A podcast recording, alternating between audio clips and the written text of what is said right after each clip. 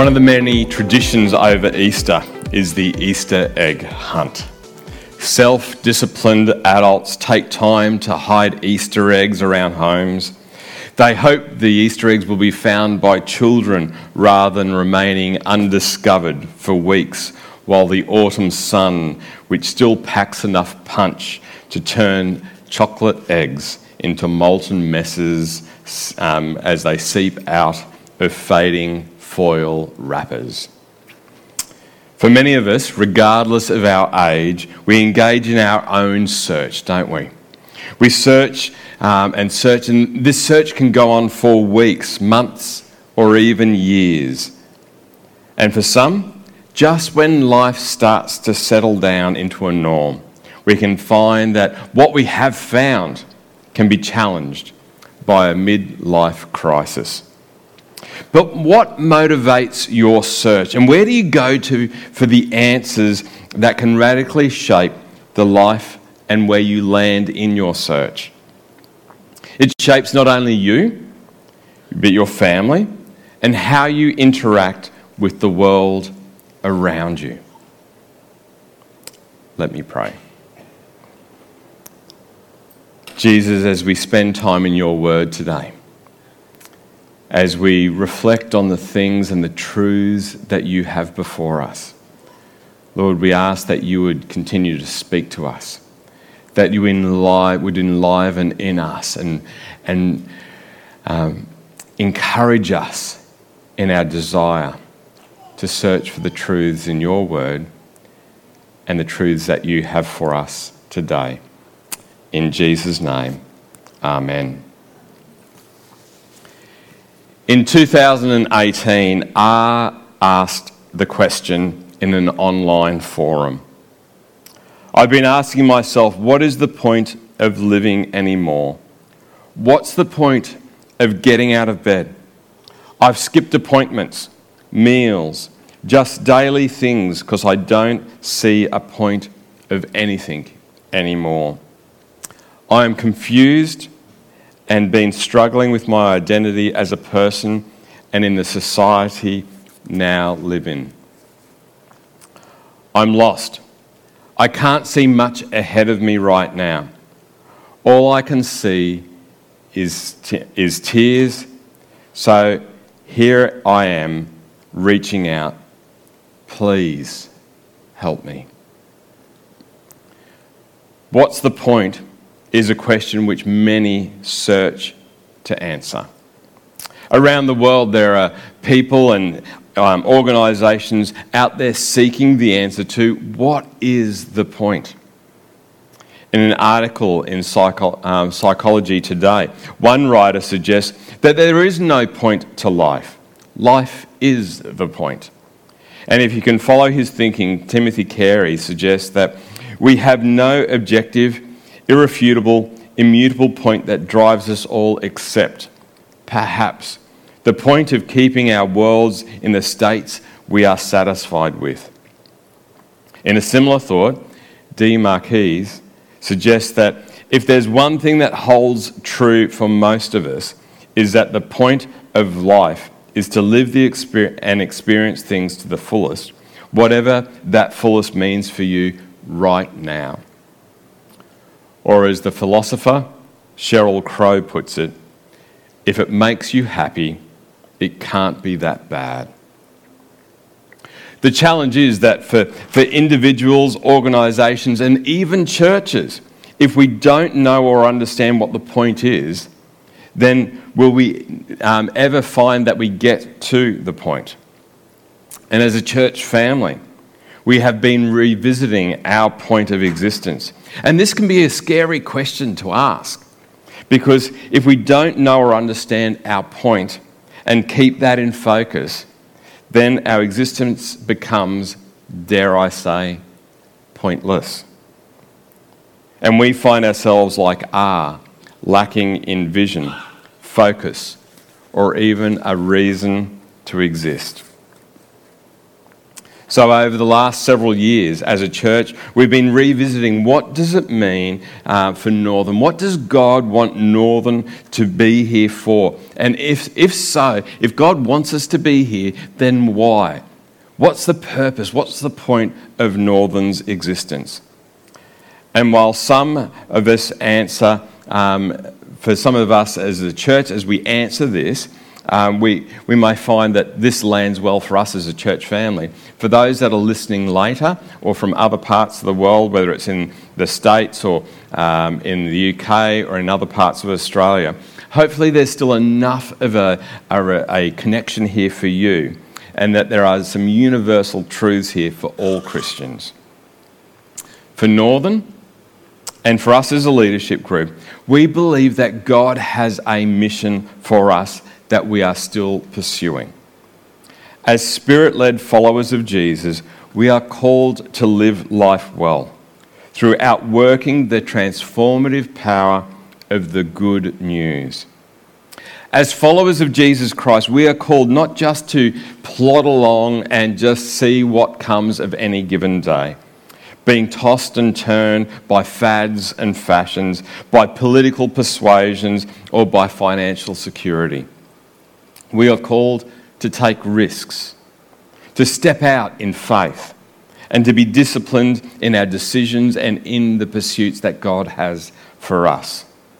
Whether we are 16 or 86, we believe that we are called to live life well through the outworking of the transformative power of the good news that is manifest and realized in and through our lives.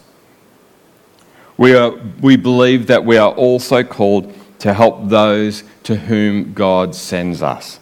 We are called to help those um, that um, God brings across our path, to help others to live their life well. And we believe that the best life possible a life lived well is a life that is in a personal relationship with Jesus the Christ. But in this, even in this, there are choices that we make about what we are committed to. You know, one of the challenges that we face today is the challenge of choice. Either we want to do everything or alternatively, we, we put our choices on hold, uh, making, making it uh, a choice and waiting for that choice to be made to the very last moment. We fear that if we choose too early, then we might miss out. And the fear of missing out can have us settling for less. As a church, we believe that if we're going to live life well, then we need to be committed to the right things. This means that in some things we will say yes to those, and to others we're going to say no. This means that we might even say no to some good things in order to be committed to the best things. As a church, as a church family, we are committed to being transformed by the Spirit of God as we follow Jesus. We believe that at the core of living life well is a personal saving faith with Jesus. This decision is more important than who you marry, where your kids go to school, what um, you pursue as a career, what sport you play, and even, dare I say it, what football team you follow. The single most important decision that we can make the single most important decision that we can ever encourage anyone else to make. As parents, grandparents, aunts, uncles, as friends or work colleagues, is the decision to be a follower of Jesus. As Jesus put it in, and is recorded in Mark chapter 8, verses 34 to 37, then Calling the crowd to join his disciples, Jesus said, If any of you wants to be my follower, you must give up your way, give up your own way, take up your cross, and follow me. If you hang on to your life, you will lose it. But if you give up your life for my sake and for the sake of the good news, you will save it. And what do you benefit if you gain the whole world but lose your own soul? Is anything worth more than your own soul? This is not a message that we beat others up with, but it's a choice that we commit to and that we lovingly encourage others to commit to as well. We don't follow a pastor, we don't follow a creed or a set of doctrines. We follow a person. We follow Jesus, who we believe is the Son of God, who took on flesh and blood. Jesus, who modeled to us how to live out the values of the kingdom of God, and then took on um, our selfishness and our sins, and died on the cross and rose victorious, never to die again. We follow Jesus, who um, will come and will be with us in the age to come for all eternity.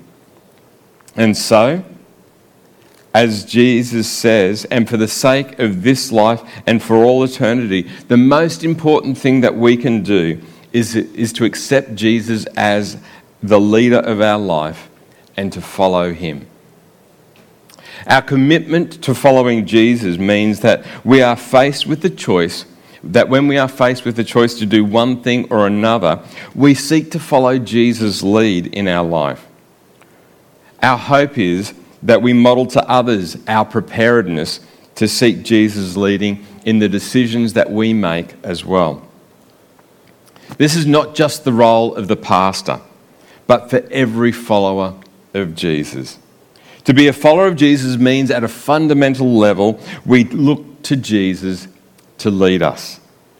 Not just in the model that he provided some 2,000 years ago, but in how Jesus would want us to live today.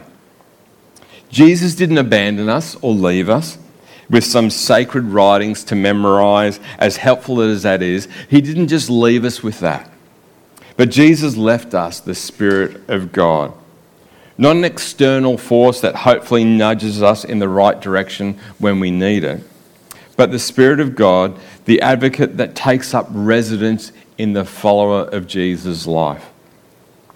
As John reminds us in chapters 14 and 16, in John 14, verses 15 to 18, it says this If you love me, obey me, obey my commandments, and I will ask the Father, and he will give you another advocate who will never leave you. He is the Holy Spirit who leads into all truth. The world cannot receive him because it isn't looking for him and doesn't recognize him. But you know him because he lives with you now and later will be in you. No, I will not abandon you as orphans. I will come to you. John goes on to record Jesus in chapter 16, verses 13 to 15, where Jesus says this When the Spirit of truth comes, he will guide you into all truth. He will not speak on his own, but he will tell you what he has heard. He will tell you about the future. He will bring me glory by telling you whatever he receives from me. All that belongs to the Father is mine. That is why I said, The Spirit will tell you whatever He receives from me. The Spirit of God guides us into all truth as we seek to follow Jesus because the Spirit brings us the message of Jesus. The Spirit of God empowers and enables us in our following of Jesus to do all that Jesus calls us to do in Romans 12, 1 Corinthians 12, and in Galatians 5, and in other passages in the New Testament, all speak about the outworking of the Spirit of God in the lives of those who follow Jesus. To not only help Christians, but to also um, help us in our communities where Jesus sends us as his re- representatives to help others to live life well as well. We are committed to being transformed by the Spirit of God as we follow Jesus. It was interesting to read this week that the Global Wellness Institute predicts that the wellness economy will grow from $4.4 trillion in 2020 to almost $7 trillion in 2025. The top three areas where people spend money are in personal care and beauty, $955 billion. Health, eating and nutrition and weight loss, $946 billion. Physical activity, $738 billion. And this is an American website, so you can do the math as converting that into Australian dollars. People across the world are investing trillions of dollars into transforming their lives to live their lives better in a little bit, in some small way.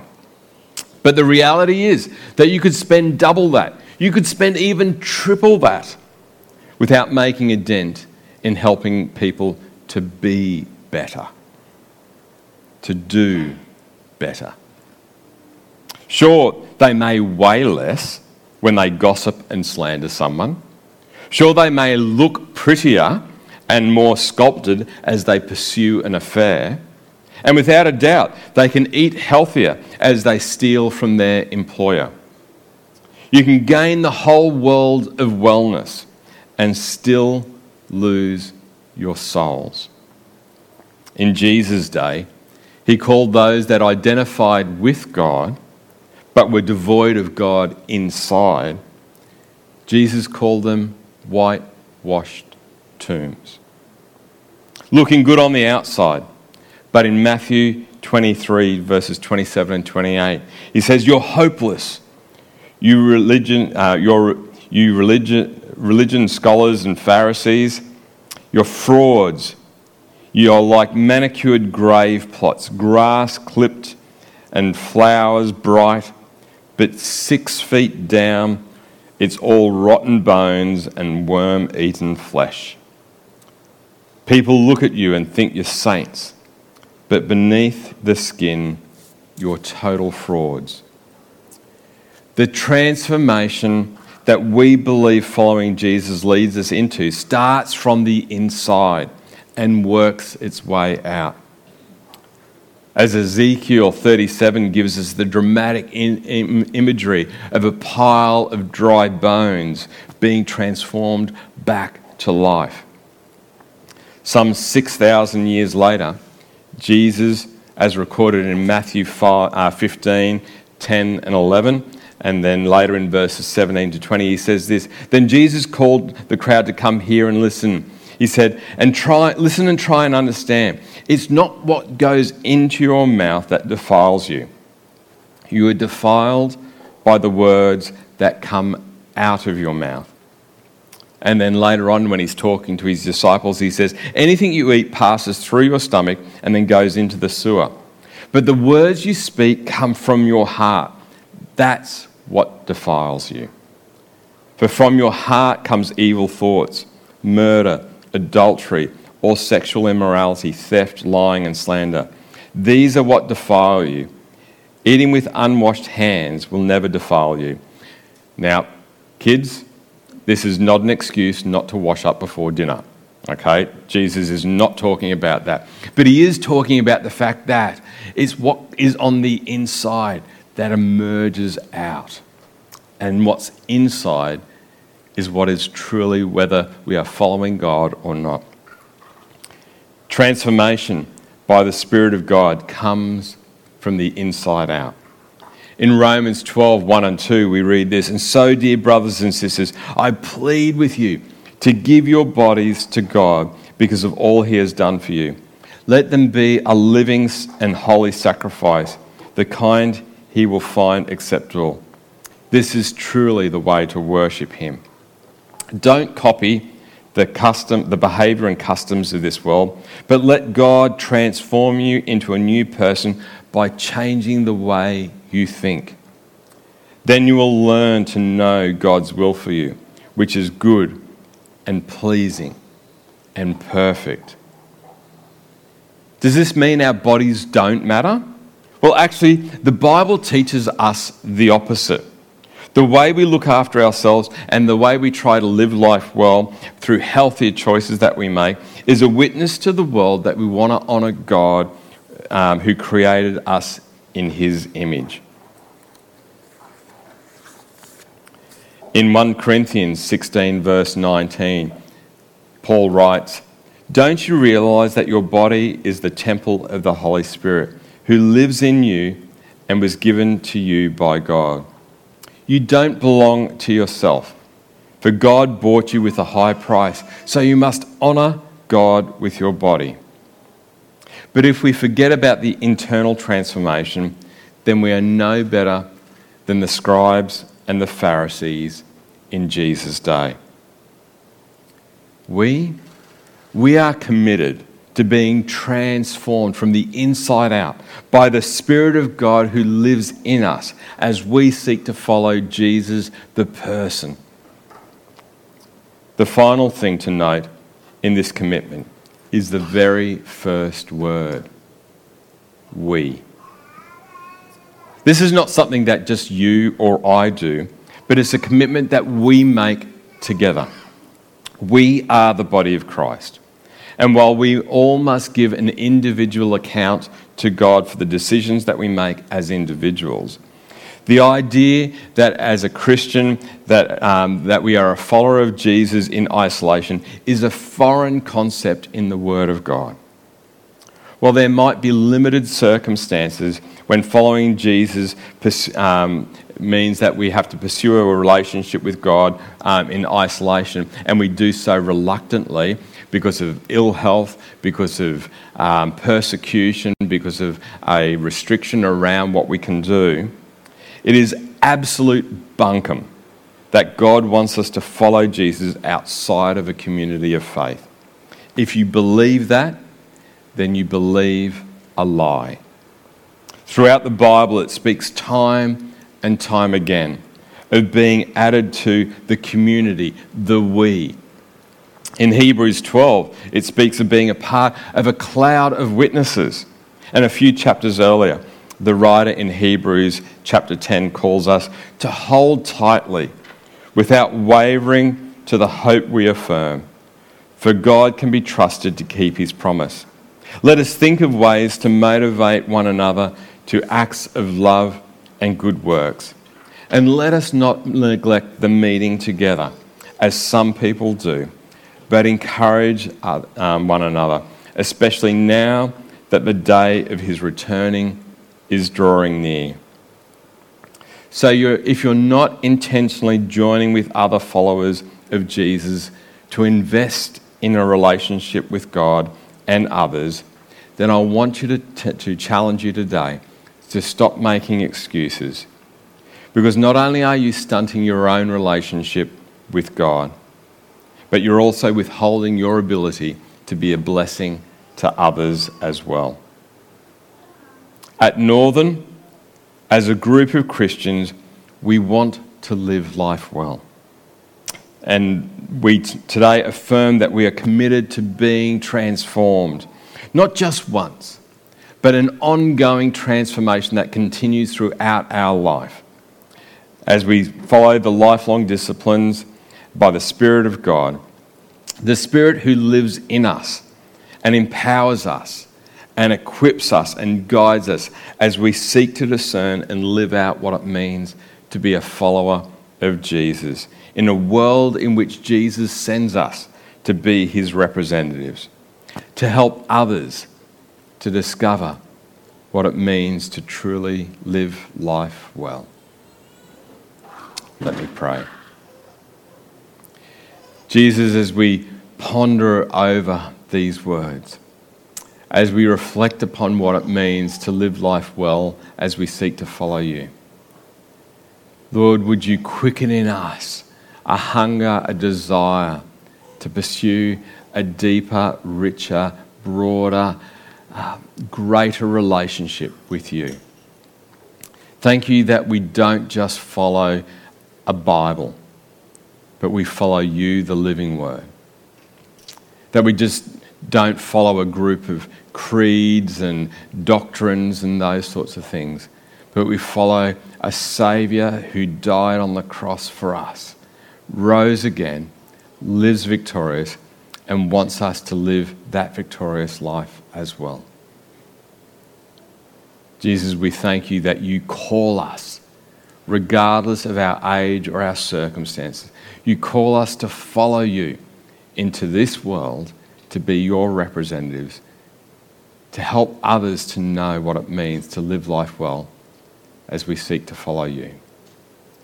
Continue to do your good work in us and through us, we pray. In Jesus' name, Amen. So, how do we respond today? Well, out of what we've heard, what resonates most with you today? Out of that um, statement that we are committed to being transformed by the Spirit of God as we follow Jesus, what one of those words resonates most with you today? What can we do to help encourage and motivate you in your following of Jesus? And then, lastly, how might you be an example to others that following Jesus is the most important part of your life? If you are not a follower of Jesus, if you would like to know more about what it means to be a follower of Jesus, then I would love to have a chat with you about that as well. So, music's going to be played, and as it is, I encourage you to take out those response cards or use the chat at home and to respond to the things that God's saying to you today. God bless you.